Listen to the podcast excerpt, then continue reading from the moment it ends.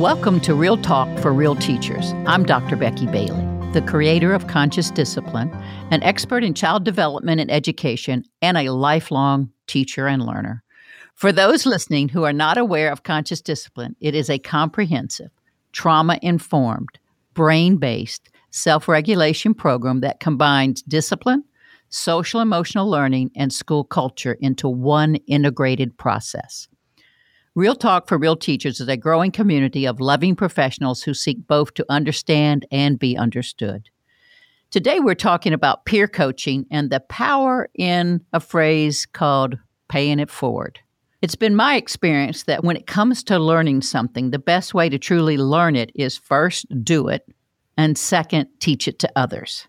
It is that second step of teaching another person that fosters your own reflection, metabolizing the skill on a deeper level, and allows you to truly own your gifts.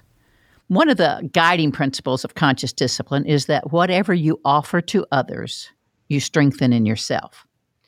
And as a peer coach, you learn, or not, but hopefully you learn to listen non judgmentally to others, to notice successes and celebrate them and your colleagues. And as you do this for others, you strengthen these same skills in yourself. I mean, this is such a win win. As you create a framework of self discovery, you engage deep in your own self discovery. As you build a trusting, collaborative working relationship with others, you learn to trust deeper within yourself. As you share your skills and talents, you learn to be more conscious and intentional in your own life. Again, this is truly a win win.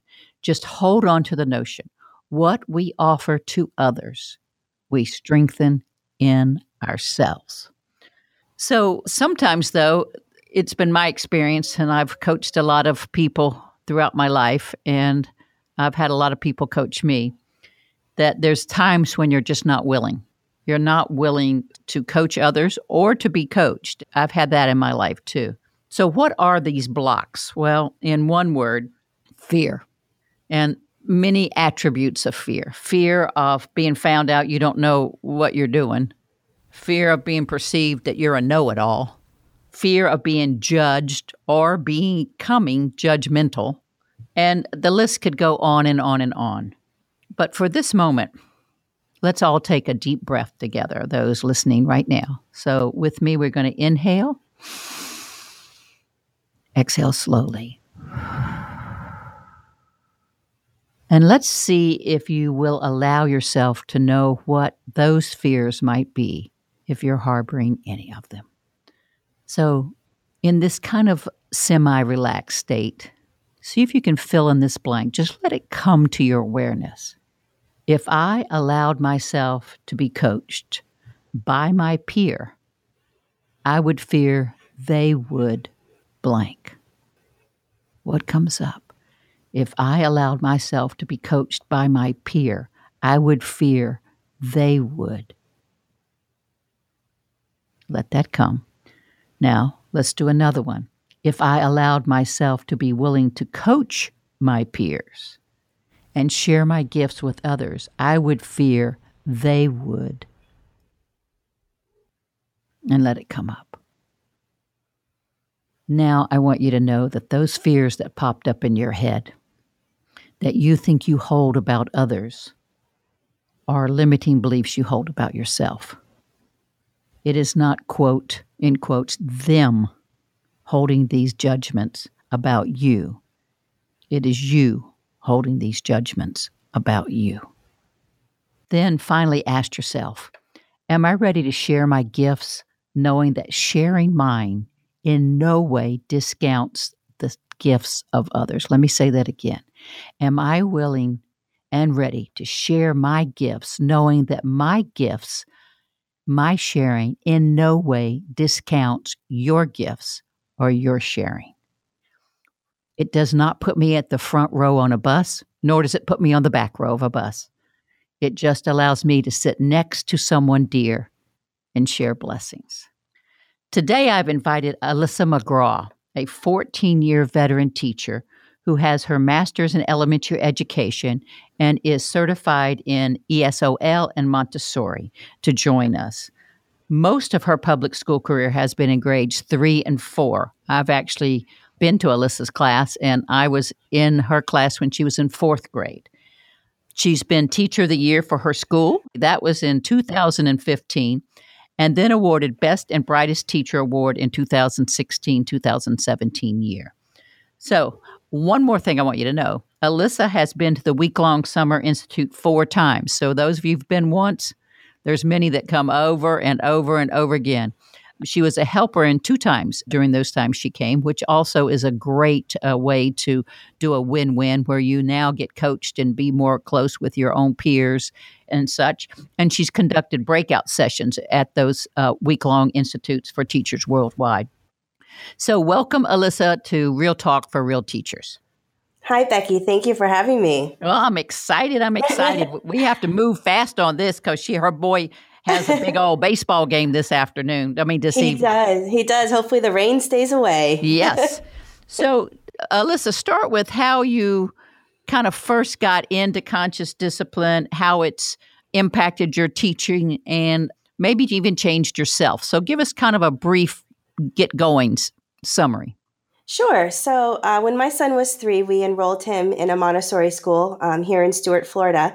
And at the same time, they asked if I would be willing uh, to teach there. And they did what this thing called conscious discipline. And it was, I had no choice. It was what I had to do. And so I went in. Luckily, there was a teacher in there also with me who had just come back from the week long. And I was brand new to conscious discipline, had never heard of it. And I just, I had the opportunity to watch her. And I was with her for two years. And it was so different for me because I came from a public school before that where we had the flip charts, we had the color charts, we had the, you know, give out the paw prints and all of that. So at first I was a little taken back. Um, but then I watched just this beautiful environment of three to six year olds work together and solve their own problems, and I was hooked. And so, two years after being at Bridges, I went to the week long and I spent two more years at Bridges Montessori and then transferred back into public school. And from there, I was the only person um, at my public school who was doing conscious discipline. So it was very eye opening, very lonely at first, um, but slowly people decided to to join me. So uh, when you were doing that and you were alone, uh, obviously your principal said that's okay for you to do, right? Yes. And actually, in the interview, I did say to her, you know, I, I come from a Montessori school, but I do want you to know I practice conscious discipline and I don't just practice it, I live it. So I really hope that's okay here. But it was funny because at the time she said, oh, well, you know, we have some people, you know, they wear those little aprons and they have those corners in the classroom. And I said, okay, I understand. So I'm probably going to be the only one who truly does conscious discipline. And she says, yes. And that is just perfectly fine. well, good. And I know what you mean because some people still think it's about decorating your classroom in a yes. certain way. And, yes. and I know for a fact it's provide uh, deep transformations within you. And can you speak to that before we move into the classroom? Uh, have you found that you yourself have changed some? Oh, absolutely. I grew up with a lot of anxiety. I was a gymnast and perfection was the key. You know, we all wanted to get that 10 0 and everything we did wrong was pointed out. And that's just the nature of the sport. And so I was very hard on myself and had a hard time accepting my flaws and um, and communicating those and having emotions. And so personally, as a wife, a mother, a teacher, a daughter, um, it's just really changed me and helped me to be the person I always knew I was um, willing to go out and take chances, make oops, make mistakes, and share my emotions. So it's it's been a huge positive journey for me, life changing. Wonderful. Yeah, and I'm assuming that that set you up for the courage to do what you started to do then. so before we even move into that, so you're at the school, your class is doing conscious discipline. This is fourth grade. Yes. Did your fourth graders have any problem accepting conscious discipline? Well, and that was one of my concerns because at the Montessori school, I had three to six year olds. And so I came in, and I actually, when I started at um, my public school, I was in third grade. Okay. Um, and I did that for two years, but still, you know, around the same age group. And I really was curious how it would transfer into this age group, this really social, um, kind of judgmental time of their lives. And I really feel like it's how you present it and it's how you live it. It's the environment you make. And so I just went in with an open mind and thought, I'm going to help change change these students and I'm just going to do things differently. And I know it's a beautiful thing. And I'm just going to do it. And at first, you know, there were some giggles, like when we did the Brain Smart Start and we did a song, there were, there were some giggles, but then eventually they realized, wow, we really like this. And our teacher does it with us. And it felt good to them. So they were very willing. And then two years later, when I moved up to fourth grade, again, same thing, a little bit of apprehension. You know, are they going to accept this? Are they now too old for this? But they're not. And um, the hardest part about today, which was our last day of school, was sending my students to fifth grade because they already said they're going to miss it so much. And they're going to yeah. miss the songs that we do and the brain breaks and the safe place and the, the kindness notes. They're really saddened by it. yeah. Um, so, so they're never, they're never too old for it. I don't think we're ever too old. I mean, I'm still no. not too old for it. I guess I'm getting so old I might forget that I need to do it, but I'm not too old to do it. Absolutely not. So now you're at school when you're the only one. Could you tell the difference between your students and the other, say, third or fourth grade students around? And could your children actually tell the difference in how you were operating or their behavior? Yes. My students always use the word calm, and they always viewed them our class as being calm and the others being a bit unruly. And another thing they like to bring up is, you know, they said, Mrs. McGraw, you never yell at us and you, you give us a chance to voice our opinions. And another thing they always notice is that when there was a conflict in the classroom, I would listen to both sides. And they always said in the past they would get referrals or they would get yelled at or, you know, they would get notes home. And they just felt like they had a piece of that that part with me where we could work together. But really, the word calm always came up for them. Yeah, that sense of shared power. Yes. That you allowed them to participate in their own life, in essence. Yes. So now, as this kind of permeated and you kept doing this, did slowly other teachers become interested? So I know for a fact that you got into peer coaching. So tell us mm-hmm. kind of how you tiptoed into that arena. So the first year was really kind of a dip my toes in. Let's kind of see, um, you know. So we were kind of the oddball out, the one classroom. But the next year after that, um, I got a little girl in my room who is still my life changer. She pulled out her hair, she picked her nose, she sucked her thumb. She was just that child that everyone had trouble with, and by December of that year, she had stopped pulling out her hair. So she no longer had to wear a hat or a wig to school. And that was kind of the changing point, I think, for a lot of teachers at my school because they thought, oh my goodness, what is this pixie dust Alyssa has? How did she do this? And so that year, again, that was my second year at Palm City, two teachers who are on my team kind of started asking questions and just getting curious. And so, towards the end of that school year, they actually brought their classes into my room and we all did a Brain Smart Start together. And from that moment, they both were hooked and they went to CD1 that summer. So, my third year at Palm City, I moved up to fourth grade. So, three of us were then fully doing conscious discipline. And then two years later, three more teachers went to CD1. And that was the year that I started meetings after school, voluntary meetings, just to they could come and get information from me. They were very, you know, no real direction at that point, but just kind of a place for us to come together and see if they were still willing to try some things. Um, and at that point, there was probably 10 to 12 teachers who would come once a month. And then this year, jump ahead two years later, I'm up to about 25 to 30 teachers who come. This time I have meetings twice a month because the interest was so big. And I have administrators there, guidance counselors, paras. The resource officer came to the last few. And this time we did more of a directed book study. So there, it was more formal this time. And I made slideshows and I brought in activities. Um, and then during my planning, I actually go into these teachers' classrooms and help coach them. Okay, so let's go into that. So this kind of organically grew is what I'm saying, with your passion, your inspiration, yeah. and your willingness to volunteer your time. So, I mean, that's not organic, but you're quite the mm-hmm. table to farm, whatever, farm to table or something, whatever yeah. it is. I just believed in it so much that I, I couldn't help but share, especially when people started showing interest. Okay, so now we're at the point where you're actually going into their classrooms. Now, I know from my life as a teacher and my life as a coach, you know, that one's classroom is kind of sacred space, you know, what you doing in mm-hmm. my classroom kind of thing. right. So, did they just invite you in because you had established a relationship? But how did you get actually into that classroom? Oh, it was definitely through relationship building. And, you know, they would kind of ask questions while, like, in passing, or maybe they would come in after my after school one day into my classroom and just kind of pick my brain. And so I knew the interest was there. And so we started forming relationships. And then maybe at the meeting something clicked, or, you know, I always started with a brain smart start. And so at the end, I just always said, you know, if you want me to come in and model a brain smart start, or if you want to do a brain smart start and I can come in and just watch, you know, I'd be more than willing. And so I think that I was keeping an open mind and I was showing my mistakes and showing my journey, that it made it a lot easier for them to welcome me in because that is very hard.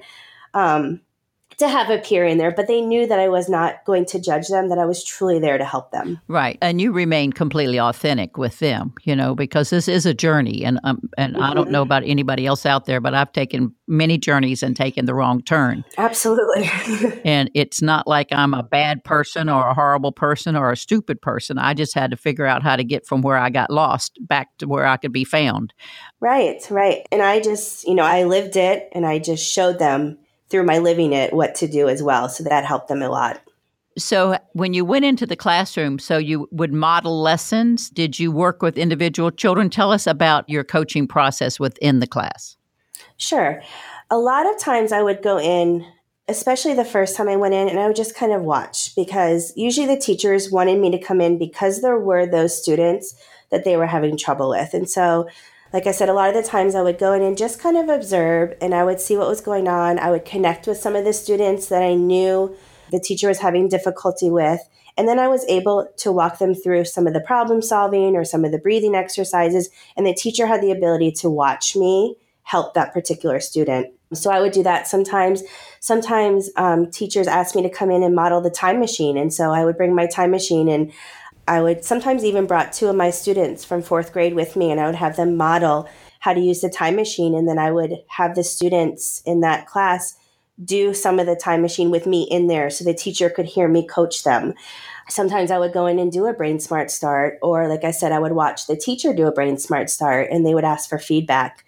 So it was really kind of whatever the teacher wanted, I would do. And then sometimes the teacher would actually come in my classroom and just watch watch how things were going in my room and how I handled conflicts or how I did a brain smart start or how I set up a safe place. Now, how did the administration deal with this? Because you you know, you guys are walking back and forth across the hall, it seems like to me. Right. So who's watching the children? Or did the administrator know you were doing it? Did they support you doing this? Did they encourage it? Did they help you find time to do this? Did they see the value? What was going on? Yes. In fact, we have a brand new principal. Uh, she started a little bit over a year ago and she was gung ho conscious discipline. So her and I connected right away. And I kind of told her about my past and some things that I were doing. And so she gave me the go ahead and the blessing to have the meetings twice a month and to make it voluntary. And I actually went to other classrooms on my planning. So it was actually my, my break time um, that I was willing to give up. So my students were at Related Arts with another teacher. And so you know, she said, you know, you, you, don't have to do this. And I said, no, I know, but I want to do this. And then vice versa with the other teachers, when they wanted to just come watch my classroom, they would come on their break time. Um, but we do have a principal that is extremely willing to cover our classes if we ever want to go into another room and observe. So we've been very lucky with that support. Wonderful. So, do you have a story of a teacher that maybe was open but hesitant? Willing but resistant. You know that state I'm talking about, like come in, don't stay out. That she actually or he actually made a huge transformation. Do you have a specific that you could share with us? Well, yeah, I just have a little story um, with one, and she's a teacher, a support teacher. And so, brand new to our school, brand new to conscious discipline, just kind of started coming to my meetings. And it was after a meeting where I was talking about noticing, especially noticing when a child was in their survival state and they were just shut down and they, you know their head was down. And so we practiced a lot in that meeting to notice, you know, your fingers going like this, oh, your toe went like this. And, you know, and so it's hard when there's not children in the room to model this and to think it might actually work. But the next day she comes in and she says, I'm so sorry, Mrs. McGraw. Can I just talk to you in the hallway for a moment? I said, sure. So we go out in the hallway and she goes, holy shit, that stuff works. and I said, I said, okay, great. What stuff works? She goes, the noticing. She was telling me about one of her children that she pulled out of the room to work with. And he was completely shut down and his head was down. And she goes, In the past, I would have said, Get up, it's time to do work, lift your head. What are you doing? You're lazy. You know, she's going through all her, her CD ROM of what she would have said. But she says, Okay, what would Alyssa do? And so she said she started noticing and sure enough, she got his eye contact. She took a deep breath with him and she noticed him and she said, I'm noticing that you're feeling frustrated or you seem frustrated. How can I help you? And she said, at that moment, she had his willingness and he talked to her and he just said, You know, this assignment's too hard. I need help. So she taught him how to ask for help. And she said her life is forever changed. so it's just a really great story because sometimes it feels like, oh my gosh, can this really possibly work? but it does. yeah, and that's the beauty of this peer coaching. That is the beauty of coaching mm-hmm. itself, that you can actually be there. I had this one teacher and I got the opportunity to go into her classroom and they were doing some transition. I mean, these kids had to be at least fifth grade, and it was just ultimate mm-hmm. chaos in this classroom mm-hmm. just to put this book away and get the next one out. And I thought, I couldn't live in this. And so I got behind the teacher. I didn't know the kid's name you know, so I'd have to go turquoise shirt, just say, you put the book on the shelf. And then I'd go red pants. You sat down and got out your book. And she just starts repeating what I say in her ear. And right in front yes. of her, the room organized. The kids did what she asked. And she looked at me like, oh my gosh. right. You know, she'd won the lottery. Right, but right. it couldn't have happened unless I was there with her, uh, kind of like you did, and that she had access to somebody. So, have you had any complaints? Do you have any conflicts in your peer coaching? Have you got into it with a teacher somehow? Not at all in my peer coaching. I think because the meetings were completely voluntary. Uh, there is there is some conflict in this school as there is going to be when something new is coming about. And I know there are some teachers who right now are not willing to try. And so we're working with them and just trying to still model and be that change, not force that change. And so I'm not quite sure what next year holds. My principal is really hoping to go school wide. But I really, truly just, you know, I want to work with the teachers that are willing, that want to be that change. And I think eventually it will trickle. So I know there's going to be conflict moving forward. I just haven't had it quite yet right now. Yeah. And so, for everyone listening, when you're talking about transformational change, which means you've got to change your mindset, you've got to change what you've believed all your life and flip it over. That can't be forced. That's got to be inspired. And people have to be willing to change their mind. And then once you change your mind, then you've got another skill set to learn. So I hope you're hearing what Alyssa is saying that it's so crucial that we work with those who are willing and give the others time and space. They either come along or they don't, or often they go away. One thing we do ask people if we're doing a school is that all we're asking of the ones who do not want to participate is just wish well those who are, because as all of us know, change is hard. And sometimes by asking them just to wish us well, you don't have to do anything else, just wish us well. Sometimes that cuts down them clicking up together and sabotaging the group. You're so right.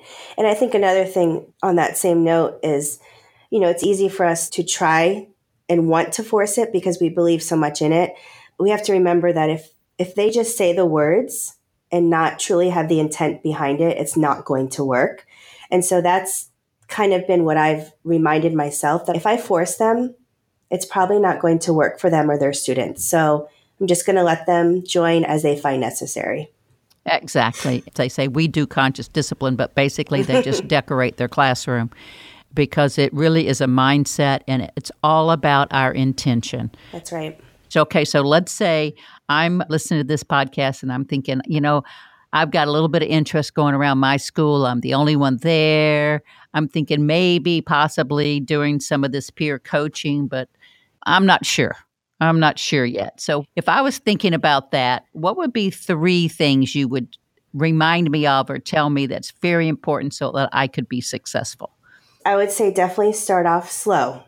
You know, when I first started having the monthly meetings, I, I sent an email to the entire staff, but I, I was not expecting the entire staff there. So I just put feelers out and I said, you know, some of you have been asking me what I do in my classroom. I'd love to meet with you and talk with you. And like I said, the first year, I was lucky if there was 10, 10 teachers in there. So I would say definitely give yourself grace and I guess don't set yourself up for failure. Don't expect everyone to jump on your bandwagon just because you love it so much. So give it time. Another thing that I have found that's been really, really helpful to spreading it is actually involving my own students in going to other classrooms, especially the younger classrooms, and sharing conscious discipline, whether they read Shubert books together, maybe they're the ones that are modeling the time machine. And so now it's actually coming from students and not necessarily just me. So I have found that to be very, very helpful. And then just living it, just being that change, not really talking about it, but having people notice it and making those connections in the monthly meetings so then they are willing to have you go into their classrooms is extremely important because if I just put out an email back in August and said, Hey, I want to come to your classroom and coach you and watch you do a, a Brain Smart Start, I think there would be resistance. But we got to know each other through these monthly meetings. And then they said, Hey, will you come out? I really want to try this, but I'm feeling a little nervous. And so we became a team. Brilliant. Brilliant. So, everyone listening, start off slow, number one. Two, involve your own students. Nothing more powerful than having a student tell you how they are doing it in their own lives. Three, live it. Just become the person you want others to be.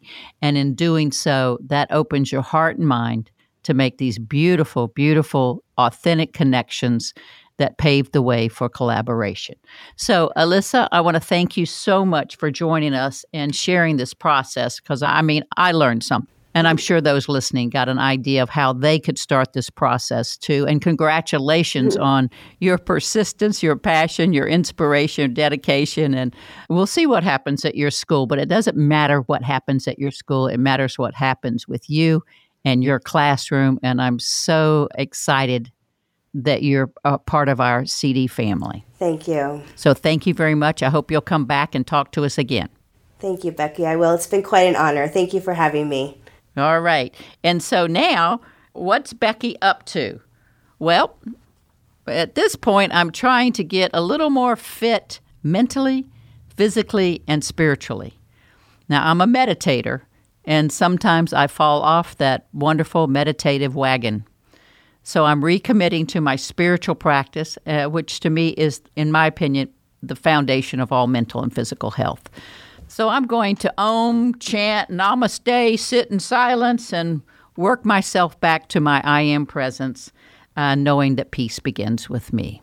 So that's what I'm up to. And our celebrations.